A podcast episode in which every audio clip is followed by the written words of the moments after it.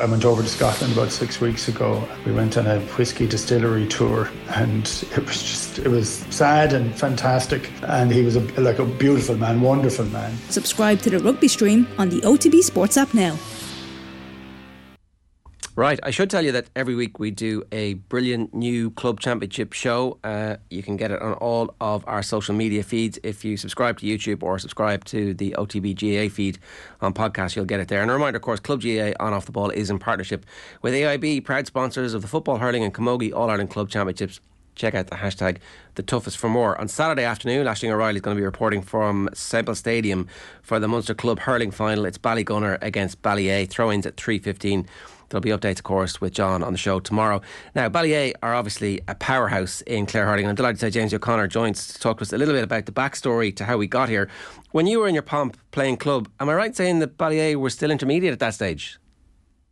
Yeah, I mean, um, junior and, and, and intermediate, um, I think it was 2001 when they um, they finally I think won the won the intermediate championship and um, and got up and got up senior. But uh, it, it, it's interesting because Clarecastle Ballyea is actually the same parish, and uh, you know if you were to go back historically, um, Stephen Sheedy, for example, that was you know a brilliant college player with me and Flannan's played underage with Clare, and Stephen played was on the panel '95 um, and, and knee injury problems.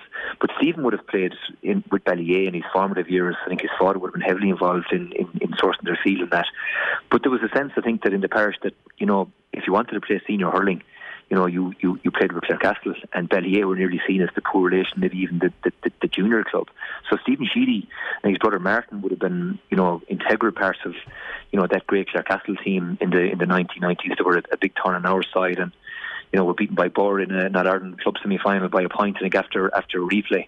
Um, and they were a fantastic team. So, you know, Ballyea and, and Clarecastle, it's a it's it's an interesting kind of d- dynamic, um, and that that history is is kind of is there. But Ballyea at the moment, um, I suppose look at it, a lot of it has to do with the emergence of you know Tony Kelly, Jack Browne, Gearóid O'Connell, you know Paul Flanagan um, and a really, really good set of, of underage players that that have you know taken them to the to, to where they are now. Um, they got to a final link year in 2003 where actually they were beaten by Clarecastle in the in the final. And Tony Griffin, obviously, that heard with me, you know, would have been, you know, the main man in that in that team. And Tony was probably one of the first players. And, and Robbie Hogan, the current Ballyea manager, is a guy that I would have played, you know, underage hurling with Clare with. And you know, Robbie's a great character, but he stayed loyal to Ballyea and and um, and and didn't go to the dark side or to or to, or to Clarecastle. but but they they have you know they have become, as you said, a major major force. Um, you know, with their first senior title in, in, in 2016, um, and I think this is our, our this year's title is their is their fourth in that in, in that five or six year period. And um, certainly when they've been on top, they have they have capitalised and they've made hay with with probably what many people will you know, Clare would, would view as, you know, golden generation of players. How big an area are we talking about? Um, what, like, I know I'm not, not asking for the census figures, but like roughly what kind of a size would Ballyea be? Well, it's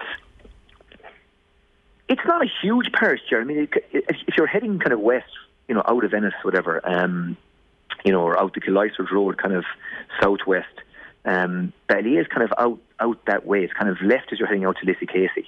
Um, but Ballynacally, which would be further back, um, you know, Clondegad is their football club, and traditionally the Ballyea guys would have probably played football with uh, with, with, Clondegad, maybe one with Lissycasey, and then the Ballynacally guys might have played hurling with with Ballyea. But going back to when Tony Kelly and Jack Browne and, and you know these guys were were, were underage. Um, you know, suddenly there was a link to kind of Kilmihil, and I'm not sure what the roots of, of all that were, but certainly, you know, the, the, the Ballyea parish has been extended westwards, uh, for want of a better way of putting it. And now you've got guys like Pierce Lillis, who I think is from Cooraclare, um, and a lot of other good footballers that are playing their trade in the Ballyea, in the Ballyea colours. So they've probably taken advantage of the fact that, you know, if you head back to West Clare, there's very, very little, if no hurling, um, you know, kind of west of Ennis. And I suppose Kilmaley and Ballyea geographically, you know, are, are, are, the closest clubs, and, and therefore some of the West Clare guys would, would play with, with either of those either those two, two, two parishes, you know. And that's obviously a rolling ball of momentum then for any young players coming through or young kids now who like dream of being a hurler in Clare and you're living West Clare and Ballyea is the place to go. That you know that, that kind of that pendulum is swung. Yeah, well, Ballyea and Kilmaley probably both both have their eyes westward in terms of, um, you know, as just listen, like, like Joe Considine, Ger played played uh, midfield on our on our you know club team that won won the Ireland Club back in 1999. Joe's from Cooraclare, you know the heart of West Clare. But Joe was Joe was a boarder in Flannans, and Joe never picked up a hurley until he came to St Flannans, whatever, and then befriended some of the lads from our club. He was friendly with them, and, and whatever conversation was had. Suddenly, Joe was registered with us as, as an isolated player, and, and, and you know played underage with us, and went on to become, a, a, you know, a really really good, solid integral part of our team. Um, you know, myself and Manny Baker in the middle of the field were, were, were brilliant for us. Um, you know, so suppose look at it's it's you know you've always probably had players from, from, from West Clare that have that have plied their trade um, from a hurling perspective. You know, with with, with clubs, and, it, and it's just the way it is. It's geographically, Ballyea and and probably are the two the two um, you know most Western outposts. And it's Diamond and and Inagh Kilnamona, and it's Diamond you know again have a small hurling club, but all the Inagh Kilnamona guys um, at underage would play football in Ennistymon. You know, so right. so those those links are those links are there, and, and Ballyea have, have done well at the moment from a from a you know a lot of good footballers that are good, solid, fit, athletic, mobile players. Um, and they're playing their trade at Ballyea at the moment. One one last thing about this before we get into the, the nuances of the game itself. Um, you mentioned Tony Griffin staying with them. Was he kind of one of the first high-profile players, maybe, who didn't make the move? And and is, is, you know that that seems like an important moment where you keep your best young players as opposed to being a farm system for the superior up until that point club in the area. Yeah, and I'd probably be lynched by the Ballyea contingent for getting half this, this, this story kind of wrong with this this kind of history wrong. But yeah, I mean, as I said, certainly Stephen um, Stephen Sheedy and Martin would have played underage with, with Ballyea, but as I said, Ballyea at, at that time were probably a you know a junior A club, and um, and I suppose look at you know from, in terms of the parish rule, you were probably eligible. I'm not. I'm, I'm assuming that that's still that's still there. That you were eligible to play for for Clarecastle. Um, you know, you just had to go through your transfer process or whatever. Um, so you know, Robbie Hogan would have been. You know, Robbie would have been a very good underage player. Um, you know, the current Ballyea manager, and, and Robbie would have stayed with Ballyea um, so there, there, look, there have been family ties, there have been family links, there might have been relatives that played with Clarecastle. There's probably a whole history, and, and you know, it's, it's not it's not probably a, a one sentence answer, Jerry. It's probably more complex than, than that. But certainly Tony Griffin, you know, Tony was obviously you know a very good player with Clare, and, and you know playing for the club and playing for Ballyea obviously got them up to, or was an integral part of getting them up to the senior ranks, and you know, they got to that county final in, I think it was 2000 2003, but they would have been going in as underdogs and, you know, coming up against a seasoned, you know, really experienced Clarecastle team. Dalo, I'd say, probably was, might have started, but he, you know, he was certainly there and probably came on at some stage and may have started, if I, if I remember correctly. So there would have been a huge amount of experience in that Clarecastle, their Clarecastle team, and look at they, they won the game as, as, as expected. So it took, it took Ballyballyea another decade longer to kind of finally make the, the breakthrough, but you know, with obviously Tony being the you know the player he was, and Jack and Paul and Gudgie and those other good good players that they had, you know, there's inevitable that they were going to be a force and and and, and there thereabouts, and probably picking up those one or two footballers along the way certainly didn't didn't hurt them in terms of getting them over the line when they when they did finally win their first. And uh, it's an interesting kind of situation now where that muscularity, that athleticism. I don't know if it's particularly the right way to go about the challenge they face at the weekend when you're up against the Ballygunner side who now have the confidence of getting over the line last year in the remarkable way that they did it. So, what kind of a chance do you give Ballyea this weekend? Well, they're certainly underdogs, Chair. And I mean, when you saw what Ballygunner did to the Piarsaigh, I mean, it was some game and some second half performance because I was watching the game at home with my father, and at half time I said, well, there's only one team going to win this, and I couldn't see the Piarsaigh been beaten, especially you know in the in, in, in the Gaelic grounds. Um, and I thought, you know, they'd, they'd wrestle them into the match back their way, but what a performance Ballygunner put in that second half, and that probably couldn't have happened, Ger, without the belief and the confidence and you know, and Darragh Sullivan referenced afterwards that just refusal to kind of panic and, you know, you know, make wrong decisions and so on. They just you know, it was a very, very steady, assured, really impressive, hard work and efficient clinical clinical second half, and, and I certainly didn't see it coming at half time. And that's sometimes what success and you know that continued success that they've had obviously obviously brings, and it was it was some performance. And, and look at Ballyea under no illusions about how difficult the task would be on on on Saturday, and they'll they'll win as as underdogs, but it's still a two horse race and, and, and they have a chance. They, they are massive underdogs. I, have just checked there. It's like seven points is what the expected margin of victory will be. But at the same time, um, we do need to talk about Tony Kelly. I remember we had him on in springtime or maybe at the early part of the uh, championship season, and we were just talking about the difference between summer hurling and winter hurling, and he was making the point that like the ball does travel differently, but that actually he really loves the cold time of the year when you go out and there's just a different feeling in the air. And we've seen him at this time of year. We've seen him in, in league games rack up massive scores for Clare. We've seen him in these club games rack up massive scores. He's not quite at that free scoring level at the moment for Ballyea, and they don't need him to be for whatever reason. But there's a possibility he might put it together this weekend, and that's what they need, I suppose, if there is going to be an upset. Yeah, I mean, listen, Ballygunner came to us last year and it was 320 to, to 2 6 they were just they totally outclassed Ballyea. You know, I mean, look, they were slicker, they were sharper, they were just better all over the all over the field, and and probably had the bit between their teeth as well in terms of they they looked like a team hell bent on you know going going the whole way last year, and they really had the bit between their teeth and, and delivered a performance that reflected that. And you know, Ballyea didn't have Tony, um, and I mean for Ballyea even to to win Clare last year was a massive achievement. You know, without him, given given how important he was, and you know, a bit like this year's county final, you know, they got over the line by a point, not playing particularly well, but staying in the match. And if they're there, thereabouts, Ger, you know, with 10 minutes to go, they've got this ability to close things out. And, you know, just that know how, that experience, and it even comes from the likes of Gary Brennan. I mean, and, and Gary didn't play in the earlier rounds of the championship, and Clondegad were knocked out of the football. You know, the overtures were made, and Becky came and obviously got the crucial goal, you know, against the Bears that, that the, the, the last day out. So it's it's a big plus to have him back. Um, you know, kind of motoring motoring well as well. But yeah, they're they're going to need Tony to to step up and deliver. I suppose look at something, you know, performance wise akin to what he did for Clare.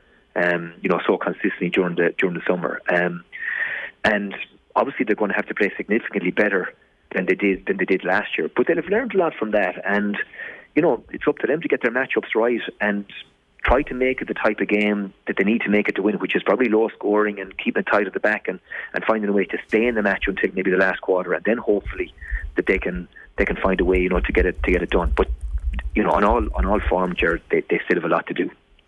Just looking at the forecast there, it's uh, it's not great on Sunday. It does look like there'll be rain early, but it should be stopping around the time of the match. So it'll be a, a damp, cold pitch, and that might suit um, the, the type of low scoring game that you're talking about there. Uh, are, are there is there is also the case that this may not yet be the full peak of the reigning All Ireland champions. That actually the, that bounce and confidence, that bit between their teeth that you were talking about that Ballygunner had last year, that actually they might be in a sweet spot now where there's two or three years where they're continuously getting better, and so there's not there's not actually that much that Ballyea can do if that's the case. No, I mean, like it's up to Ballyea to be as good as they can be, and you know, make every effort to make sure that they, you know, they have their matchups right and, you know, they don't beat themselves. Um, you know, but but you look at that Ballygunner team and you look at the experience. You know, Socky O'Keeffe and goal. Barry Coughlin was obviously, you know, huge intercounty experience. Ian Kenny, Pádraig Mahony was brilliant the last day. Peter Hogan is intercounty experience. You know, Philip Mahony, Harry Ruddle off the bench. You know, given what he, what the confidence that, that, that you know what he can do you know, from the Nationals final. That's not to mention Dessie Hutchinson. So, look, they're loaded. And as you said, you know, they, they have the confidence of having done it last year. They've got the taste of success. These guys want to get back to Croke Park. You know, they want they want more of it. And, you know, like they know on paper and in all known form they're the better side pound for pound than than Ballyea. But they still have to go and take care of business. And there is maybe that fear as well, Jared. Look, they knew the challenge that the Pearson were going to bring. They knew they'd have to be at their best um, to be ready for that, and that's that's that's that's the way it proved to be. And they might be as good, um, you know, or as efficient, efficient or as clinical as they were, um, you know, on that occasion. And that's that's certainly what Ballyea will will will hope be the case. And even talking to Tony and Jack Browne earlier in the year in Clare, when Ballyea weren't necessarily firing all cylinders, the lads themselves would say like that they needed rain, do you know what I mean, and and, and the heavier conditions. Uh, you know, so so that, that that certainly won't won't hurt them because they are fit, they are you know mobile, athletic. They've got guys that they work very very hard. They're very honest. And while you know even some of the footballers, Pierce Lillis and that, have limitations, and they're not necessarily going to hit one five or, or, or do a Tony Kelly on it, they're team players, and as I said, they they bring a lot of honesty, a lot of you know genuine work effort. You know the type of things here that you need to win this time of the year. The type of things that every successful club team that wins that wins titles needs needs to have. Um, but they're going to certainly, you know, have to get a performance out of Tony because it's hard to see them you know, putting the scores on the board to win unless unless he really fires on all filters. We did a, piece last week with um, our colleague Arthur James O'Dea, who's written a, a book, um, Limerick, a, a, biography in in um, in ten. Uh, it's a biography about Limerick, and it's about ten Limerick stories. But the one that we talked about most was Mick Mackey, and the point that Mick Mackey was already at 27, 28, this kind of legendary, iconic figure that people were making songs about, and the songs you kind of needed because there was obviously no footage. And it, it struck me, and it struck me this last week that like that's the age Tony Kelly is, and he's like as legendary. What the stuff that he's been doing is Mick Mackey esque. Like when Ciarán Carey comes out and talks about the Messi of hurling, and he's got a very specific way of like talking Limerick up and saying we are great, we want to be the next Kilkenny. I sometimes wonder if we're we're like sleeping a little bit on just how amazing Tony Kelly is. Well, certainly, whatever buttons Brian Lohan has pressed since you know taking over the helm and Clare, he's you know he's he's absolutely got the best out of um, got the best out of Tony. And you know, I remember saying I think in in, in the, an interview, you know, maybe last year, the year before that, you know, Tony obviously was you know hurler of the year and young player of the year in, in 2013 and had all the under 21 success and, and, and won the first All Ireland.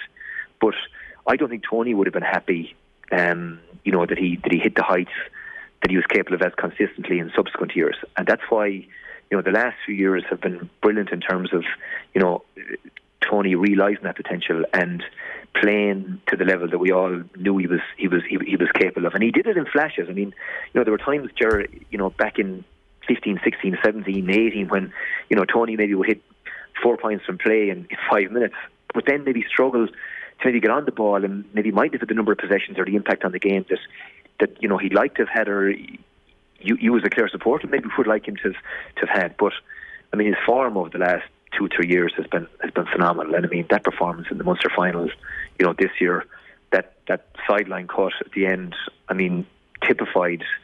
Do you know what I mean? What he is in terms of the class and the grace and the athleticism and some of the scores he got that day, and that final score at the end, under the greatest of pressure, to take on the responsibility when you know he was looking, I think, to play something short, and then maybe it wasn't on, and you know he took on the shot. It had to go over. It was game over, and and to nail that from that angle, I mean, it was just it was just incredible. And you know he has he has been just exceptional and a joy to watch if you're a Clare supporter, Jerry, over the last two or three years. And we're certainly hoping that there's, there's, there's more left in him and there's more left in the tank.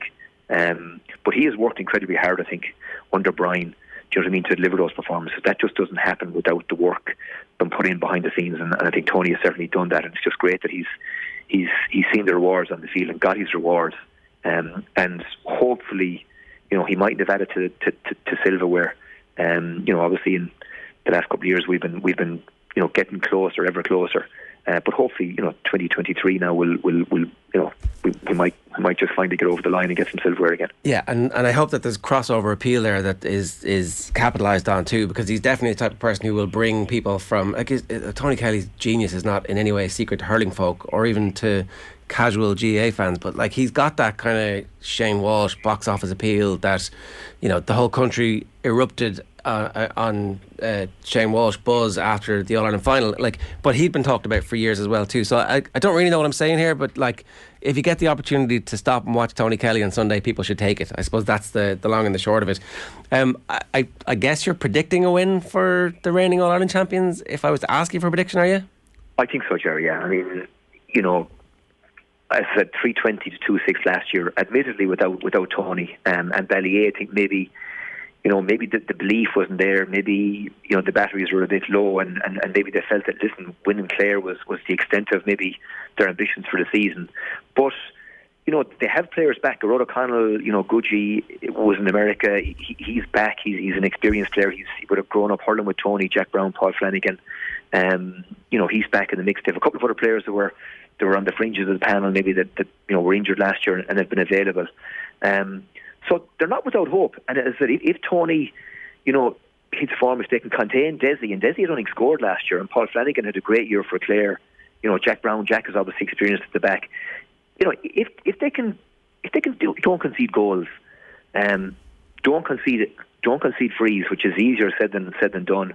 Score their frees at the other end, and if Tony has a big day, then they, they have a chance.